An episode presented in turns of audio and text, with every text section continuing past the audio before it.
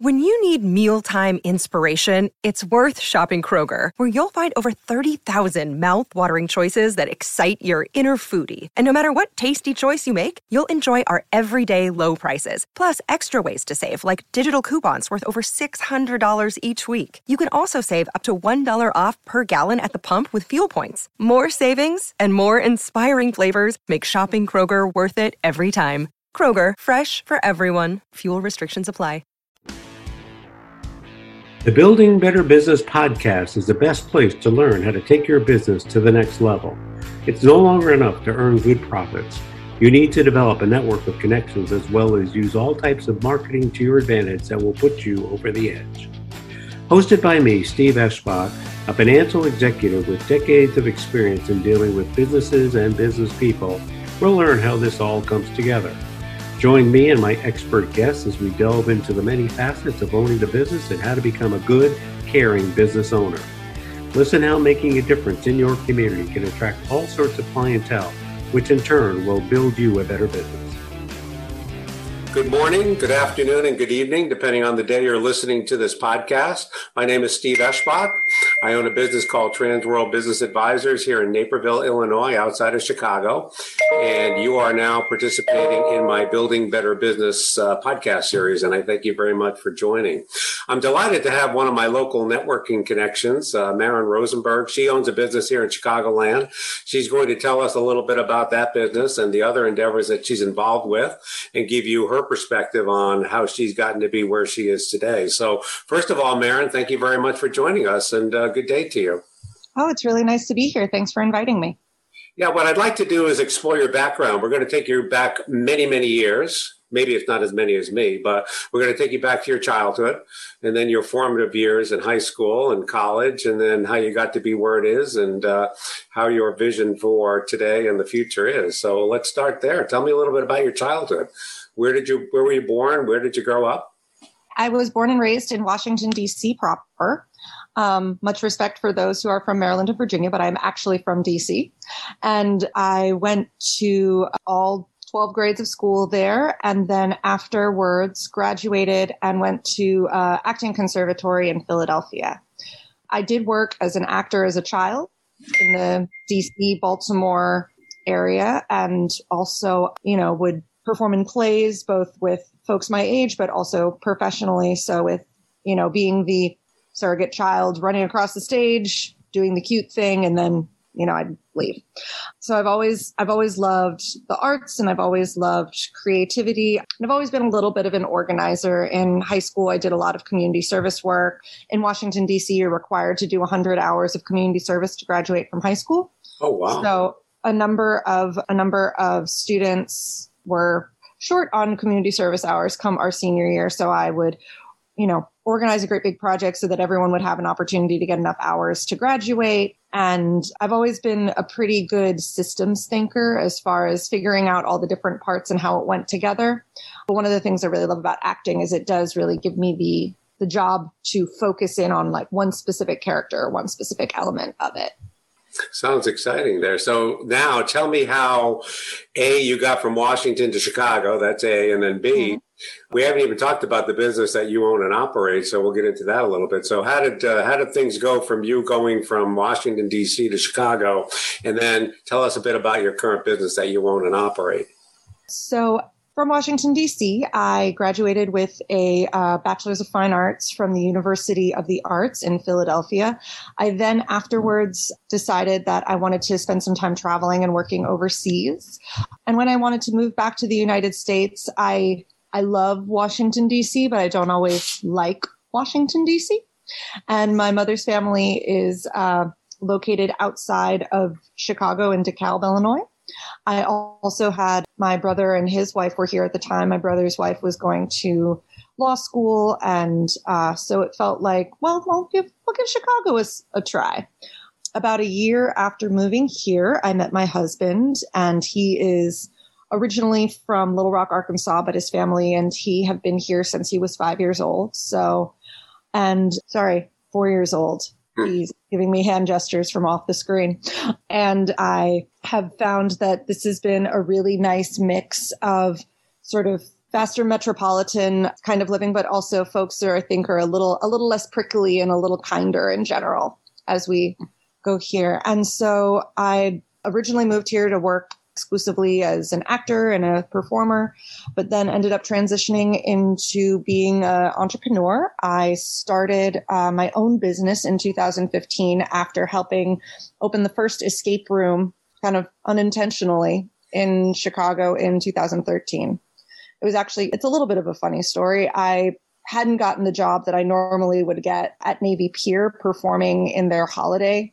In there, I guess they do like a winter wonderland type thing. And was teaching and my teaching schedule conflicted with some of the rehearsal and performance times. So I didn't get hired and I was scrambling to find another holiday gig last minute and someone was looking for zombies. And so I wrote this really cheeky email because it was I'd probably had a glass of bourbon and it was two o'clock in the morning and it was 2 a.m. And I'm like, and you know, this is obviously not a professional theater artist. They were asking me much more sort of traditional work business interview questions like, you know, give us three reasons why you think you'd be great for this role. Mm-hmm. So I got quite sassy and and was like, well, I'm a vegetarian, so if I am a method actor, it doesn't matter. I won't eat your guests. Meh, meh, meh. Uh, the gentleman calls me back the next day, and he's this larger than life, wild guy who got sort of this business idea. To give you a sense of who he was, he used to be a professional mascot and then he became a day trader in the late 80s, early 90s. Lost a great deal in 2008 in real estate and now he produces events. And so I, we, he had this room escape thing and we figured out how to make it work together. And after a year and a half, he effectively said, I can't afford to keep you, but I want to be supportive of you. Let me give you some seed money and I'd love for you to go and start your own business and we can be brother and sister companies. Let me ask you a question. Did you have uh, business ownership in mind when he approached you with that, or was that kind of out no. of the No, so that you never that- crossed my mind. I was I was getting ready to have the like, you need to fire me or you need to pay me more conversation, and he sort of threw in that third. But what about option C? So yeah, being a business owner was never something I had planned for. Obviously, as a performer and actor, you have to be a little bit of a business owner in that you are, you know, managing your own accounts and you you are your business, but it's a it's quite different than, you know, running a more traditional business. So I got to believe you had some partners to help you along the way. So uh, Maren wasn't the uh, sole entrepreneur; she had a team. Uh, I think your husband helped you out. You probably had some others outside of the uh, the family there. Tell us a little bit about starting it up in 2015. You know what what uh, what pieces of advice did you get from some of the outside folks looking in and etc. And you know, so we're talking about five years ago. How did you get five six years mm-hmm. ago, and how did that all develop to where you are today? So five years ago, when I started my business, it was myself and my design partner. We would sort of joke that she handles the machines and I handle the people. She does all the building of the stuff and I did all the building of the, you know, there was like, there's a little tiny document in our lobby, which is like, here's our occupancy placard and our business license. So we can sort of point to the giant CTA train that we built out of recycled and repurposed materials and say, she built most of that and Maren built most of that poster. I uh, was very fortunate to have I didn't, uh, I, my business, I started with, you know, a little bit of money. My former boss, you know, was there to sort of tell me some of the things that he had learned. But to be perfectly honest, I'm pretty sure part of the reason he wanted me to start my own business was because he wanted me to figure out the right way to do it. He was sort of a better to beg for forgiveness than ask for permission type. And I'm very much a do things by the book, detail oriented person. So he had some advice for me. Uh, my mother-in-law also has been an entrepreneur for a number of years. She has a salon and gallery in Evanston. And so there are definitely times, especially in the beginning when the city of Chicago was making me jump through all sorts of ridiculous hoops to telling me I needed to get a professional public place of amusements business license as opposed to a typical uh, traditional business license. And I really felt frustrated and discouraged. She was there to sort of talk me through it and be like, they're just forms. Just do what they ask and you'll be able to start doing the part of this job that you are good at and that you like. So it was definitely very encouraging. I've always had the support of, you know, my family, my husband, my husband's family. We're all quite close. And a lot of it has been because it's not a traditional business. I've had a lot of just kind of figuring it out as we go along. We went from having two other competitors in the city to having 17 in the course of a single year, and that was in uh, 2017. So flipping from a uh, supply and demand to a uh, differentiation model was definitely a fun marketing challenge. So uh, tell me a little bit about your business. We kind of know what it is, but we don't know the specifics. I mean, I know what an escape room is. Some others might know what an escape room is. How would you best describe your business? It's an entertainment venue. I would I would probably guess you would describe mm-hmm. it as that, but you've got six different uh, rooms, I understand, with a Chicago theme. What is the whole nature of your entertainment venue for your customers? Sure. Escape Artistry is a Chicago centric escape room venue. If you don't know what an escape room is, the easiest way to describe it is we've built a train and you and your team get on the train and you suddenly discover the train has been tampered with by a comic book style villain. You also discover that you get 60 minutes to find a bunch of clues and solve a bunch of riddles and which will allow you to stop the train, save yourselves in the city of Chicago. Again, you have an hour. So it's kind of like getting to live in a video game for an hour. Everything that we've built is specific uh, to Chicago. So we've based our themes on Chicago's past, present, and future, and we have a bit of a time travel theme. Uh, we have two physical locations in Wicker Park. One is in uh, the Flatiron Arts Building, right at the intersection of Milwaukee North and Damen. And the other is just about five to 10 minutes down the street, depending on how quickly you walk. And that is uh, our 1342 Time Gallery location. That one has five rooms. In addition, we have a uh, sort of party and party and uh, workshop space, as well as a large lobby, which we have rented out for special events. Everyone who works with our company in one respect or another is an artist. So in addition to uh, just being able to, you know, have fun folks around, I feel really fortunate that I'm able to help provide year round, you know, year round income for folks who can then also go off and play in a band that's opening for the Misfits or, you know, really let someone hone their sushi making skills because what they really want to be is a chef.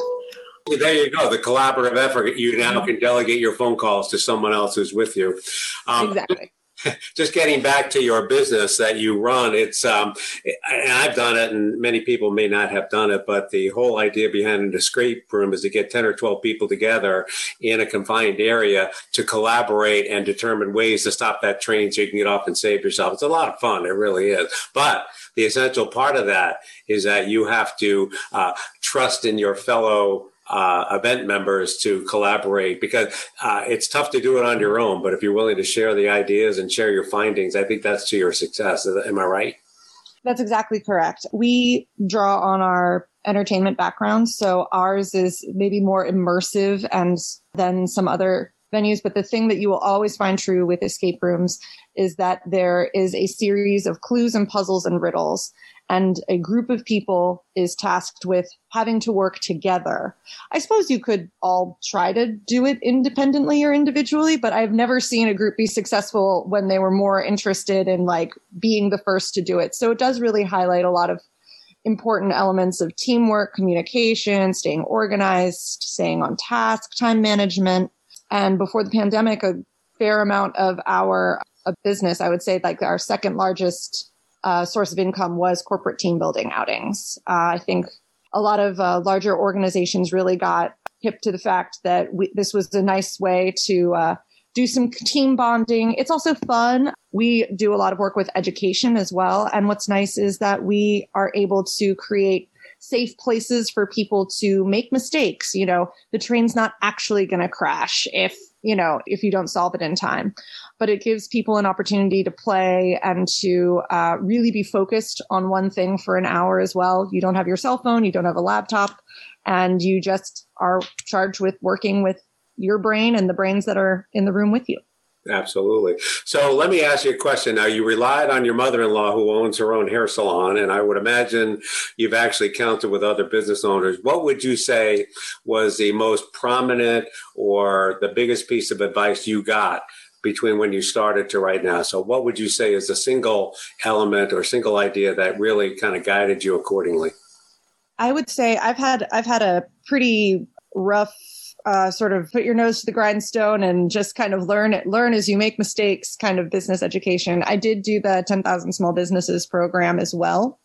And it's a Goldman Sachs 10,000 small businesses. Uh, and that's sort of, you it's like, think of it as like a, a baby MBA program. And I would say some of the biggest pieces of advice or things that I needed to learn, unlearn, or relearn were that I'm trying to think of sort of one that's happy and inspirational, but I get the one that's coming to my mind right now is um, really make sure you you know and trust the people if you get into business with them. You can always, you know, I I grew up with the idea that you know banks were banks were out to get you but mm-hmm. you know people are good and i think people generally are good but once you once you get into a business relationship with folks it's really like it can become a messy terrible divorce which i've had the unfortunate experience of uh, so once you decide to go into business with someone you have to have very clear roles responsibilities expectations and you have to hope for hope for the best but plan for the worst and that includes having a clear a clear contract having clear roles and expectations. And also that as a business grows and develops some of the people who were really vital to getting the business started may not grow with the business. They may be interested in staying exactly where they are. And rather than you know rearranging your business or life to make sure that they have something to do you know, release them back to the workforce so that they can be available to pursue other opportunities. I would also say something that I sort of in what felt happy to hear, but um, sort of think I sort of got on a gut level before was uh, when I was in the small business uh, classes from 10KSB. They said uh, hire for skill, don't hire. Uh, sorry, hire for fit, don't hire for skill. Uh, skills can be taught but uh, I think it is very, very important to have a company culture, both for a branding and marketing point of view, but also so that you can make sure that you are finding and attracting the right types of folks who are going to work with the other people in the space, regardless of what people are doing for work. It is a collaboration as soon as you involve other people. And so it is important that the people get the culture and get the get the vibe as well as the actual skills. So uh, that probably answers my next question. My next question was going to be what piece of advice would you give other business owners? And I'm getting a sense that what was given to you is something that you rely relay on to others. Is that you need to really know, like, and trust the people you work with to be successful. Yeah. And I would say you can't know or grow your business until you know it yourself. And I think that it's very important for you to have a strong identity before you start inviting other people into it so that uh, rather than all of us being in this sort of awkward, you know, when you're like a teenager and you're like, who am I? And I don't know. And, you know, I think it, when you're a business owner, it's very important that you, you know, know who you are as a person, know what your priorities are, and then you find people who are going to complement, you know, that existing company culture rather than being like, oh, we're going to build it together because pretty much everybody else is going to look to you and just go, so what are we doing, boss? Yeah. So I have the uh, distinct pleasure of knowing you and your business. So with an escape room, it primarily was that you come to my shop and we will entertain you. But of course, everyone knows that with our pandemic, things have had to change a little bit. So I know you've moved some of them to virtual. I know mm-hmm. you've moved uh, the way you have people come into your location, like a private event versus a public opening. And mm-hmm. then the other thing would be is that you've offered a different type of program that's virtually. As, and then your facility that you work at can be used as backdrops for other types of events. I've been very vague with that. So describe how you have adapted to the new environment here that unfortunately many, many of us have to adapt to. Yeah, one of one of the benefits of being a creative and again playing to our strengths is that we are we are adaptable and we are used to coming up against challenges and having to just figure out how to find a new way around it. Um, so if our goal is to provide immersive entertainment and we are faced with the limit of not being allowed to physically be in proximity with one another, uh, we did adapt to one. We used to allow folks to create groups out of you know mixed groups. I think like when you go to a movie theater you know you buy two tickets and someone else comes as a group of four but you're all watching the movie together. This is a little more intense because you're all stopping the runaway train together. You do actually have to communicate and interact. And so we would create opportunities like that. But of course with the pandemic we one of the first things we had to do uh, when we were allowed to open was we had to make it only private. So uh, that meant that groups were either coming in and just being able to and figuring out how we can get groups through an escape room experience designed for 10 people as a group of three because they only had three people who wanted to come. Uh, so that was sort of an adaptation on our part. But then as we continued to see that this was, I was one of those people who really thought, oh, okay, well, this will, you know, we'll be, we'll be back to business as usual by like, mm, you know, October. And we're very clearly well beyond that so we also went virtual. We uh, I worked with my husband, uh, who is much more technologically minded, to figure out a way to uh, have a streaming system so that we can use Zoom, like what we're talking on right now. And from the comfort of your own home, you can be in our sets, which again are totally immersive. And you have a on camera host and you also have a, a secondary camera that helps you keep track of your inventory what has been really important is trying to help people understand that the expectation of the experience should be different. If you go and you're like, I want to play an escape room, and you're like, these were so fun, it's actually harder for me to satisfy those guests who are expecting the in person escape room because the virtual escape, it's just a different medium. It's a different way of telling stories and it's a different way of communicating.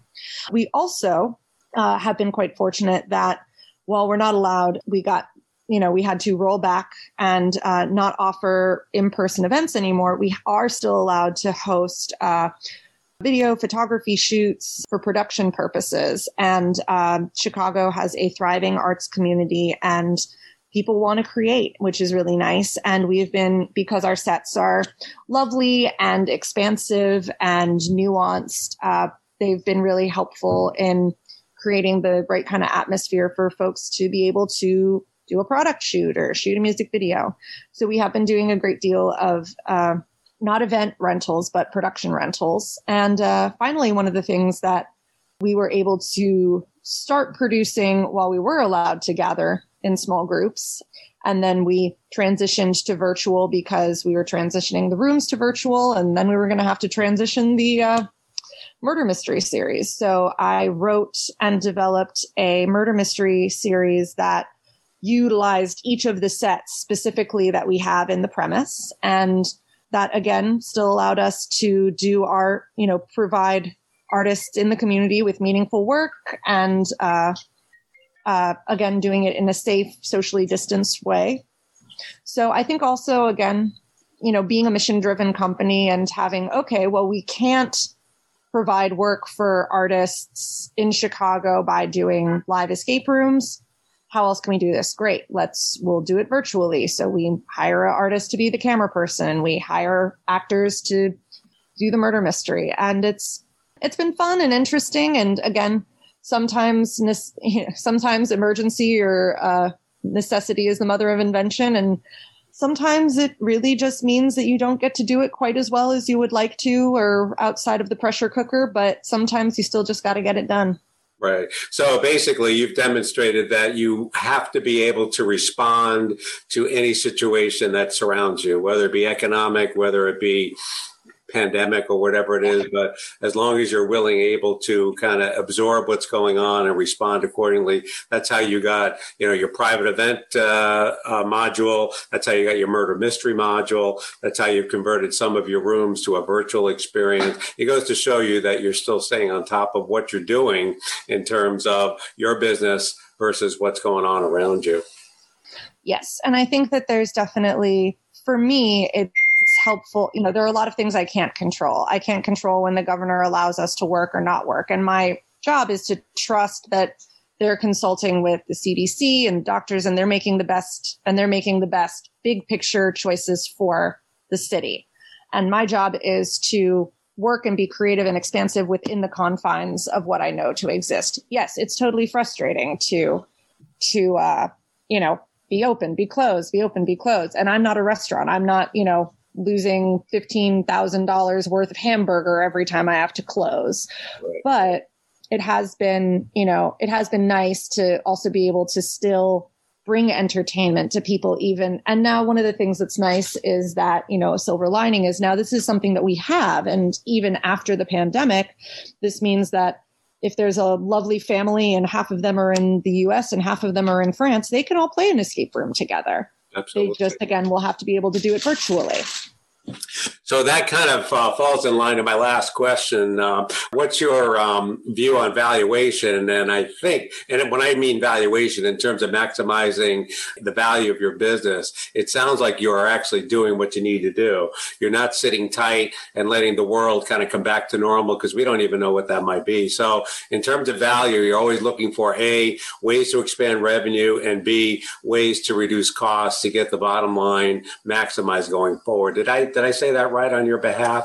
Yeah. Yeah. I think you have a, a good sense of that. And it is interesting. The second location that I opened, I opened with investors, with partners. And that's where my advice of be very careful who you who you get into a business marriage with because divorce is ugly. And apparently business divorce is just as common as, you know, domestic divorce in this country. Yes. So we did have to go through this process of valuation and it was difficult because it's a you know, unique industry. We couldn't do a lot of, you know, comparables. It was a fairly young business, so we couldn't do a timeline. And there was a lot of unknown factors in that it, the business wasn't operating optimally. So, but how do you evaluate based on what it could do or what the potential of it is? And I think that one of the best ways to create a more solid valuation is to, like you said, make sure that it, you know, you have the diver- the diversity of revenue streams. And it doesn't mean I suddenly go into, you know, Escape Artistry is now also a timeshare company. You right. know, I don't know anything about timeshares. Why would I do that? But if there are ways in which I can expand, it can be as small as now I also sell t-shirts. So after someone plays an escape room, do you have the ability to make a little bit more money off of your, you know, customer base by giving them a product that they can have as a keepsake? If you're creatives, you know, can you help make more money by helping to host their event.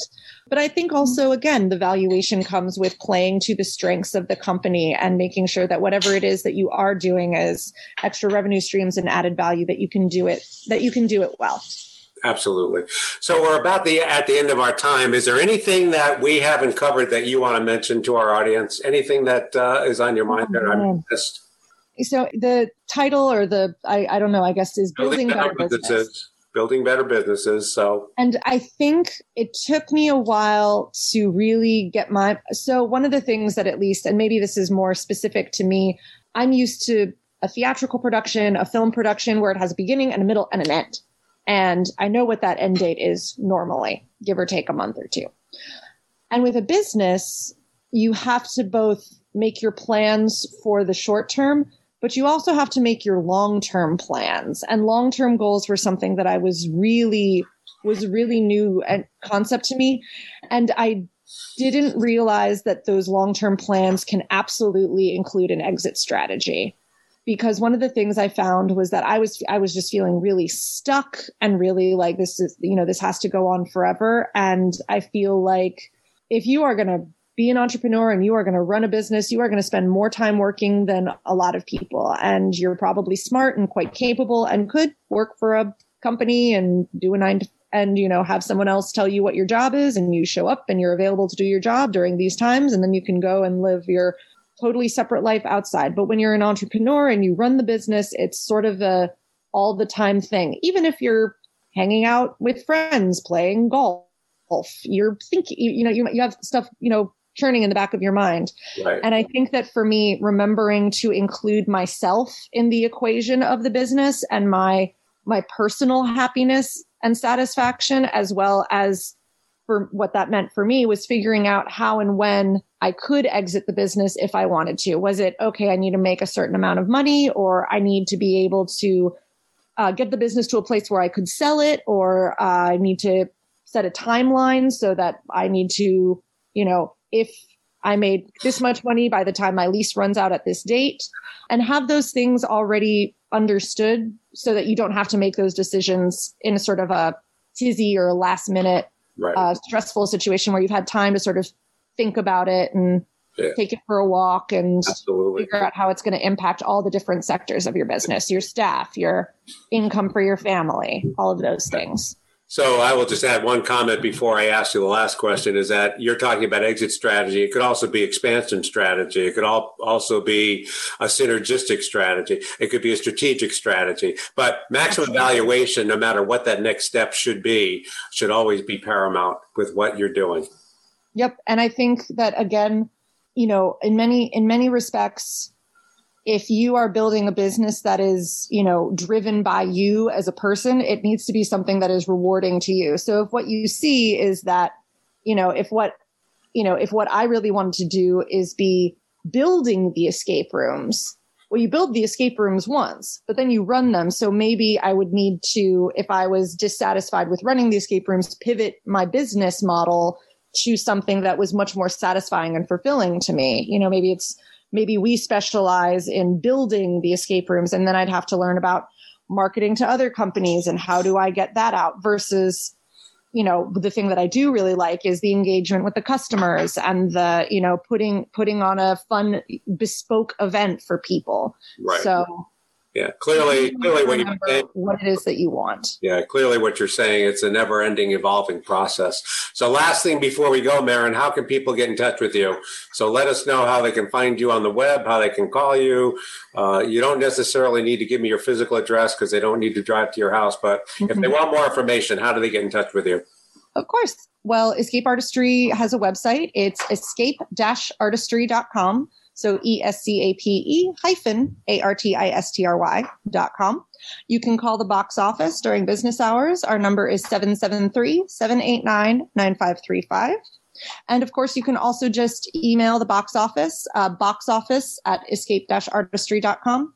Again, our businesses do have two physical locations in Chicago in the Wicker Park neighborhood, uh, but you're definitely going to want to make a reservation or call in advance. We have had people just kind of try to show up for a walk in, and unfortunately, we can't accommodate those right now because COVID. Good words of advice. Thanks so much, Maren, for your time, and I appreciate your uh, sharing your insights. And uh, this was terrific. Thanks so much. You're so welcome. Thanks again for having me.